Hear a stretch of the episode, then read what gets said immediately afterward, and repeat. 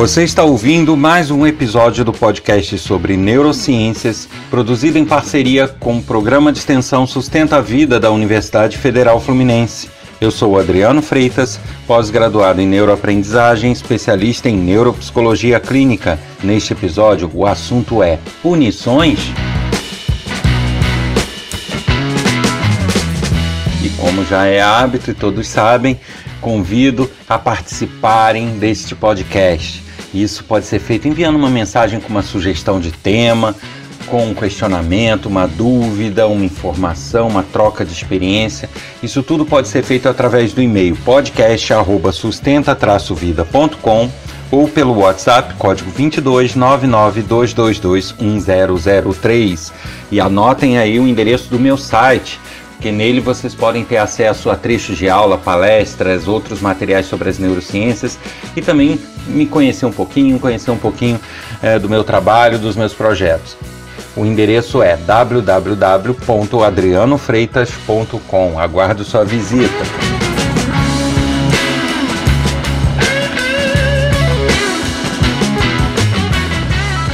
O assunto deste episódio surgiu através de questionamentos que chegaram que é punições. Só que eu coloquei uma interrogação aí. Por quê? Justamente porque foram questionamentos que foram feitos a uma fala que eu fiz em episódios anteriores falando sobre a, a questão da recompensa e da punição, principalmente ligado aos alunos, às escolas, é, às crianças, né? Isso não significa que não vá se aplicar em outras áreas. Então, deixando claro aqui, eu não especifiquei punição na escola ou punição em, é, de crianças, justamente porque limitaria muito, né? Mas qualquer pessoa vai ter, vai perceber a aplicabilidade do que eu vou falar aqui. Então, para vocês entenderem, só um resuminho. Eu, no episódio anterior, eu falei que uma criança, principalmente as mais novinhas, que ainda estão com córtex, né, que é a área de raciocínio fino do cérebro ainda não formada, não madura, elas não conseguem compreender e realizar bem, por mais que você explique uma situação, por mais que você explique que tal coisa não deve ser feita. O que essas, esses indivíduos que ainda não estão com o cérebro desenvolvido entendem muito bem é a dualidade ali, recompensa, punição. É como o cérebro reage. Eu especifiquei isso no caso de indivíduos não maduros ainda, mas na verdade, na verdade, até na fase adulta, até aqueles que podem raciocinar e tudo, tem essa questão primária instintiva do cérebro de reagir ao elogio, ao, elogio, ao prêmio, reagir a uma recompensa e reagir a uma punição, algo que ele não quer, algo ruim. A gente tem que considerar que mesmo aqueles com cérebro já maduro, nem sempre eles conscientemente querem entender uma situação. Lembra que eu também falo que tudo parte de um querer? Às vezes a pessoa está acomodada numa situação e não quer entender que não é assim, não quer entender que teria que se comportar diferente. E aí, a partir desse ponto, o que vai surtir efeito nessa pessoa a partir do momento que ela não quer é uma punição ou uma recompensa. É que vai modular o comportamento dela.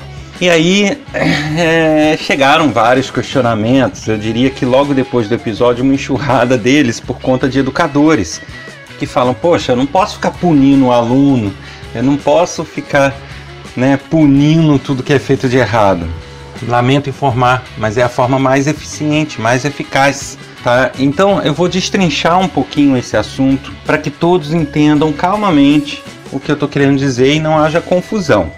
A gente tem que entender que nós somos mamíferos, somos animais mamíferos que têm um encéfalo mais desenvolvido que outros mamíferos. Existe um neocórtex, que é uma área que permite um raciocínio fino mais apurado, um desenvolvimento de linguagem maior, mas continuamos sendo mamíferos. E como todos os mamíferos, o encéfalo, ele, que é o cérebro, né, a parte do cérebro, ele aprendeu a, a reagir, a reconhecer o que é bom para ele, o que é ruim para ele, através de recompensas e punições. Agora, eu preciso que vocês entendam que quando eu falo em punição, eu não estou falando em amarrar alguém num pau de arara e chicotear. Eu não estou falando isso, né? Eu estou falando em algo que seja ruim para aquela pessoa, para aquele indivíduo. Isso é considerado uma punição.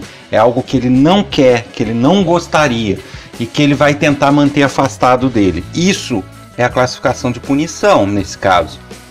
Da mesma forma, a recompensa é algo que ele busca, algo que ele quer, algo que ele gosta.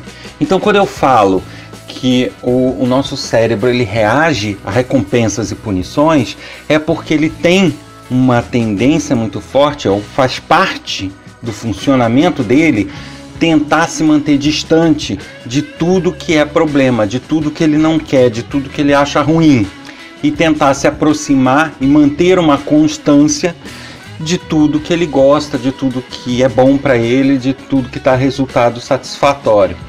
Então, isso é recompensa e isso é punição. Não necessariamente tem que ser uma punição física. Em alguns casos pode ser, pode, mas quando eu me refiro à educação, a... não, eu digo que não, não necessariamente uma punição física perceberam a diferença? O, o, delinearam aí o conceito do que seria uma punição e do que seria um, um, uma recompensa? Então, com base nesses conceitos, aí eu entro nos questionamentos que foram feitos, né? Poxa, Adriano, mas você fala que uma criança muito novinha não adianta conversar? Não, não adianta. Quando você tem na escola, na creche ou mesmo em casa uma criança que é extremamente pirracenta, ela quer impor a vontade dela, ela não quer é, se enquadrar em nenhum, né, em nenhuma rotina, ela não quer é, realizar as tarefas que ela deveria, ela quer fazer coisas que são erradas. Você, você pode perder todo o seu tempo conversando com ela, ela não vai mudar o comportamento dela entendam, uma criança que já tem um comportamento ok e que eventualmente fez uma coisa errada sem, sem querer, sem perceber, beleza, você vai chegar, você vai apontar aquilo ali para ela, olha, você nunca fez isso, tal. Ela pode até se tocar e não repetir, ter sido um impulso qualquer. Mas uma criança que tem a rotina e tem o comportamento constante de infringir regras, de fazer coisas erradas, não adianta. Você pode pegar uma criança de 4 anos, e 5 anos, e 6 anos, ajoelhar, ficar conversando com ela, perder todo o seu tempo. Você acabou de conversar, se bobear, ela repete. Porque ela não está madura, ela, ela, aquilo que você está falando para ela vai entrar na, na, cabeça dela como um blá blá blá blá blá blá blá, ok, vai ouvir, às vezes vai ficar triste pela forma como você fala, pelo tom chateado, mas ela não realiza aquilo, ela não adota aquilo como uma, uh, um, um ponto para a mudança de comportamento dela. E aí é que eu entro com esse conceito. Até certo uh, momento da maturação do cérebro, o que funciona muito bem são essas punições e as recompensas. Isso funciona mais que qualquer coisa. E aí, numa escola, numa creche ou em casa, se sempre que houver algo errado, que ela fizer algo inadequado, você a privar de algo que ela gosta, a privar de algo que ela está sempre buscando, ela vai tentar fugir dessa situação, ou seja, ela vai tender a não repetir mais porque ela não quer aquela situação, aquele resultado. Esse é o papel da punição, ela ter uma consequência do que ela faz. Que essa consequência não seja apenas palavras, porque isso não gera na prática uma consequência que, eu, que ela vá fugir. Aí eu faço apenas uma ressalva. Existe algumas crianças que você falar, é, como se diz, né, falar grosso com ela, você impor uma voz mais ríspida, isso para a criança às vezes já soa como uma punição. Ela não gosta disso, ela odeia isso, ela se sente incomodada. Se esse for o caso da criança, Pode até ser que uma conversa mais ríspida funcione, mas não é uma regra. Então, você vai ter crianças que desafiam e não estão nem aí porque você está falando, ela vai continuar nem aí. Agora, se ela adora um videogame e você a priva disso, aí, meu, a coisa começa a andar. Agora, tem que se observar a gradação desse dessa punição e dessa recompensa. É, por dois motivos. A punição, ela não pode ser pouca a ponto disso não para ela assim no custo-benefício compensar. Então ela faz uma grande lambança, uma coisa que ela gostaria de fazer, mas é errada. E aí você vai lá dar uma punição 5 minutos sem videogame. É, isso para ela compensa. Porque às vezes o que ela fez de errado e que ela gosta muito em algumas situações vai compensar os 5 minutos sem videogame. Né? Cinco minutos eu dou uma voltinha, vou na janela e tal, quando eu volto já passou. Por isso que a pessoa diz: Ah, mas eu faço isso e não funciona. Depende, está fazendo no peso certo. E isso não tem fórmula. Tem que ser visto caso a caso e pesando até que ponto compensou para a criança ou para o pré-adolescente que seja, fazer a lambança que ele fez. Até que ponto compensou porque eu peguei leve. Até que ponto eu não, eu pesei na mão e realmente foi demais. Essa gradação, isso aí tem que ser visto na tentativa. Infelizmente não tem uma fórmula, tá? Porque cada situação é uma situação, cada criança é uma criança, cada criação é uma criação.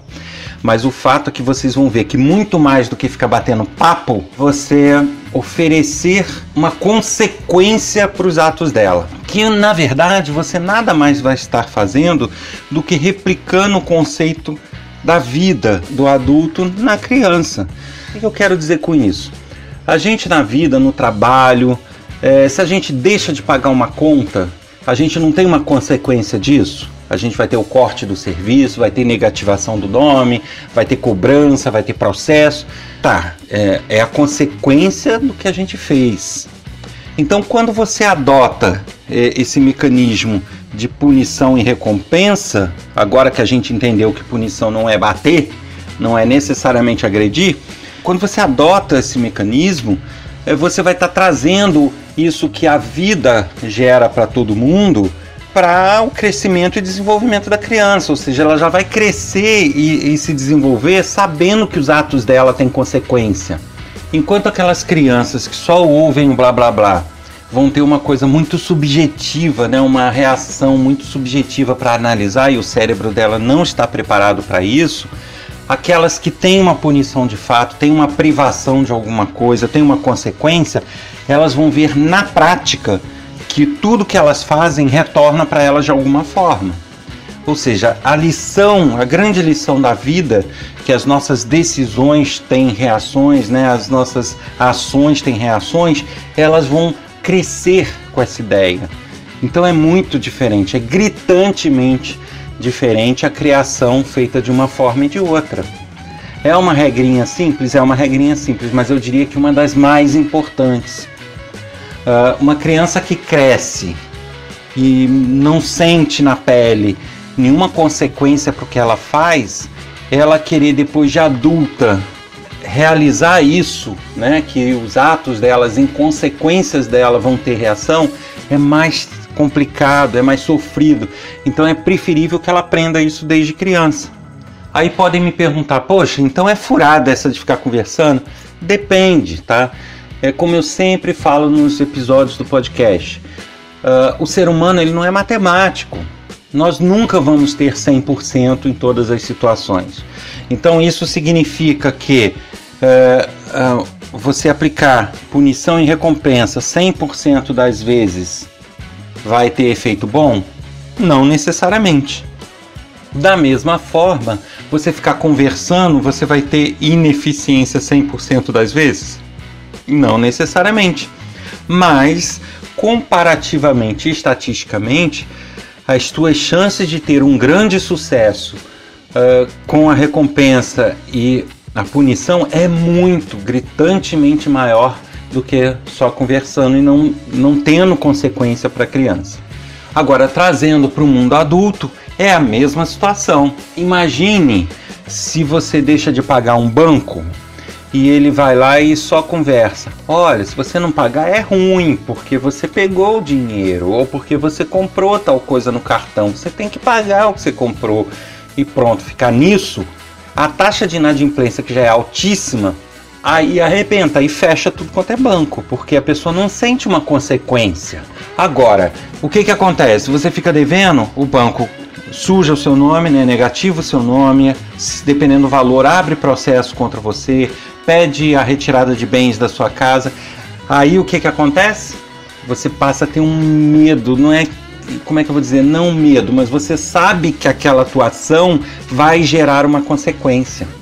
E aí, quem não quer ter essa consequência vai fugir dessas dívidas, entendeu? É, é isso que eu estou querendo dizer. Você sentir que você vai ter consequência. Aí foi até bom eu ter confundido, falado em medo, para eu entrar numa outra questão, tá? Veja bem, quando eu falo em punição, não significa que você tenha que apavorar a criança, que você tenha que gerar terror ou medo ou terror psicológico nela. Não, não, não estou falando isso.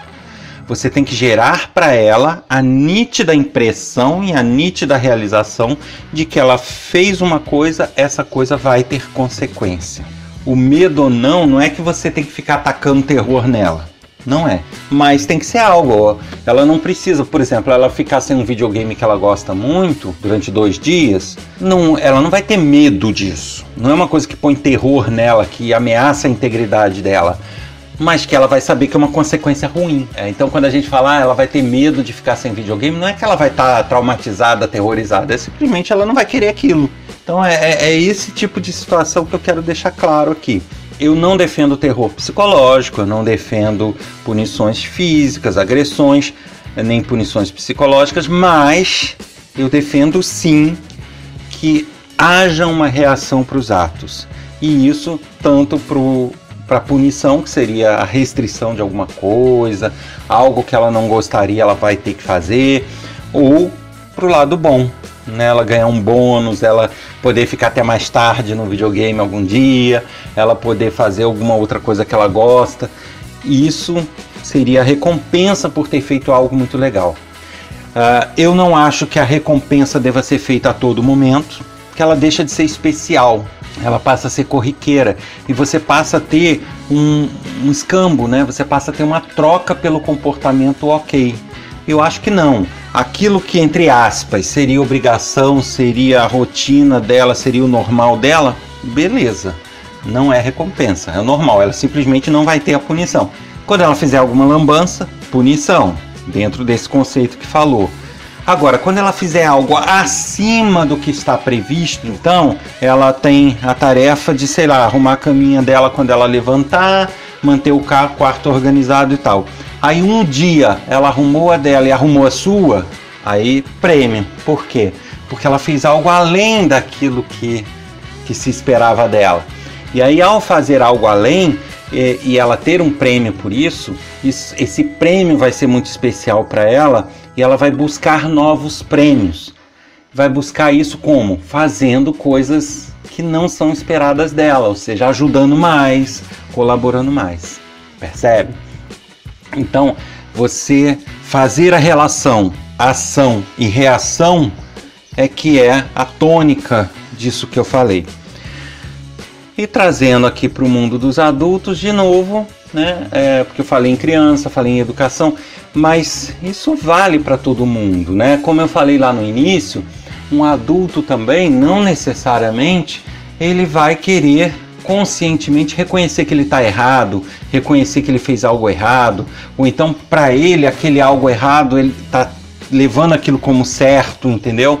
E aí você precisa mostrar, ou precisa é, num trabalho, você é o chefe dele, é o colega dele, ou então numa outra relação de amizade, você precisa mostrar que ele não tá legal, que aquilo não tá bom, que haja uma reação ele agiu grosseiramente contigo, gelo nele.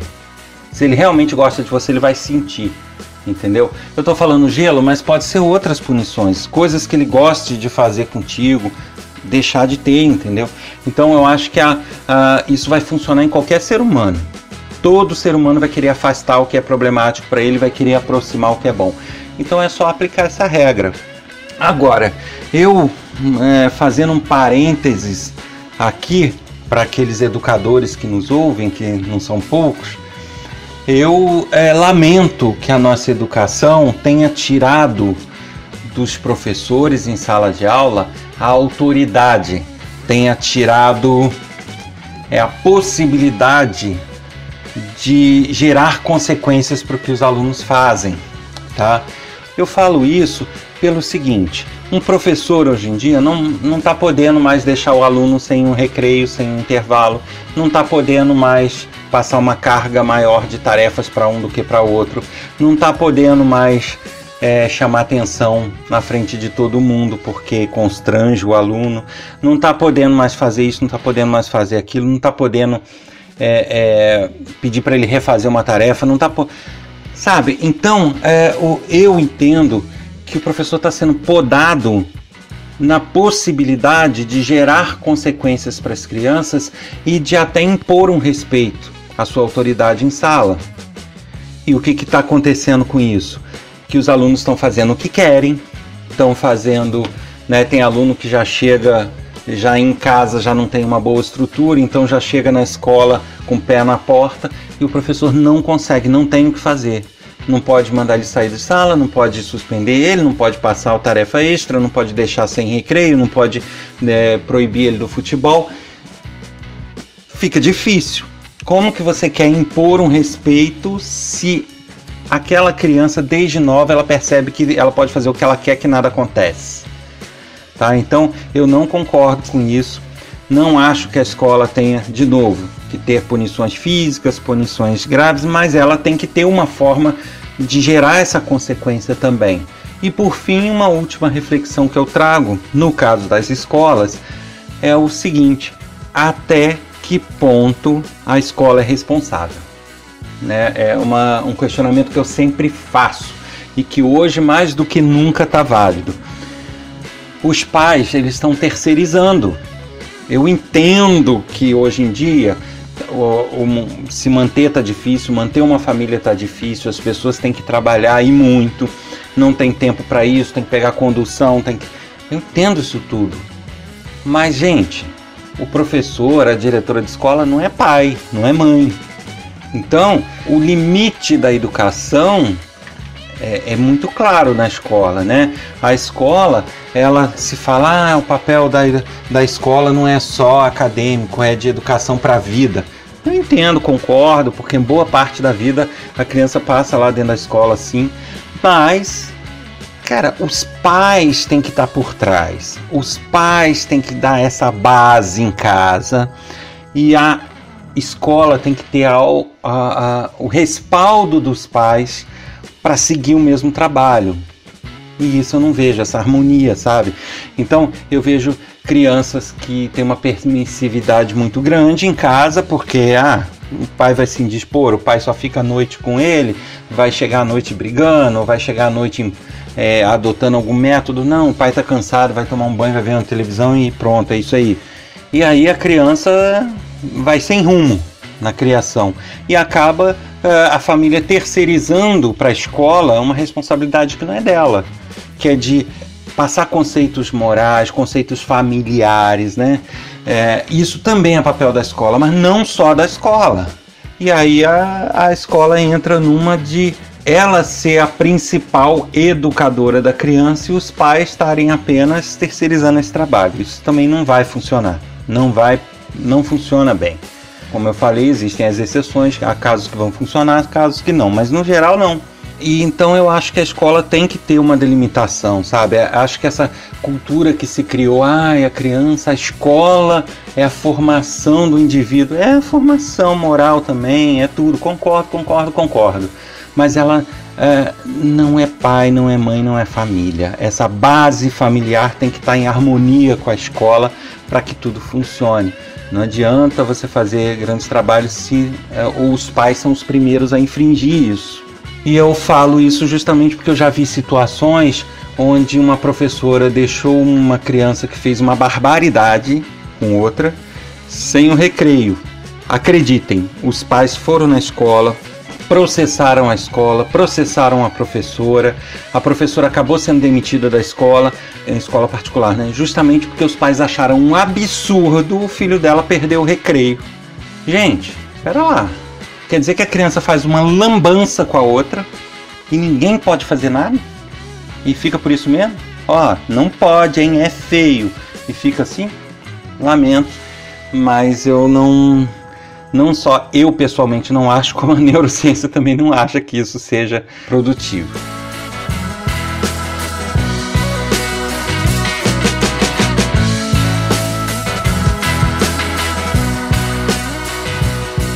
Você ouviu mais um episódio do podcast sobre neurociências, produzido em parceria com o programa de extensão Sustenta a Vida da Universidade Federal Fluminense. Eu sou Adriano Freitas, pós-graduado em neuroaprendizagem, especialista em neuropsicologia clínica. Neste episódio, o assunto foi punições. Quer sugerir temas, fazer questionamentos, dúvidas, elogios? Escreve pra gente, podcast@sustenta-vida.com ou pelo WhatsApp código 22992221003. Aguardo vocês na próxima semana com mais um tema. Até lá.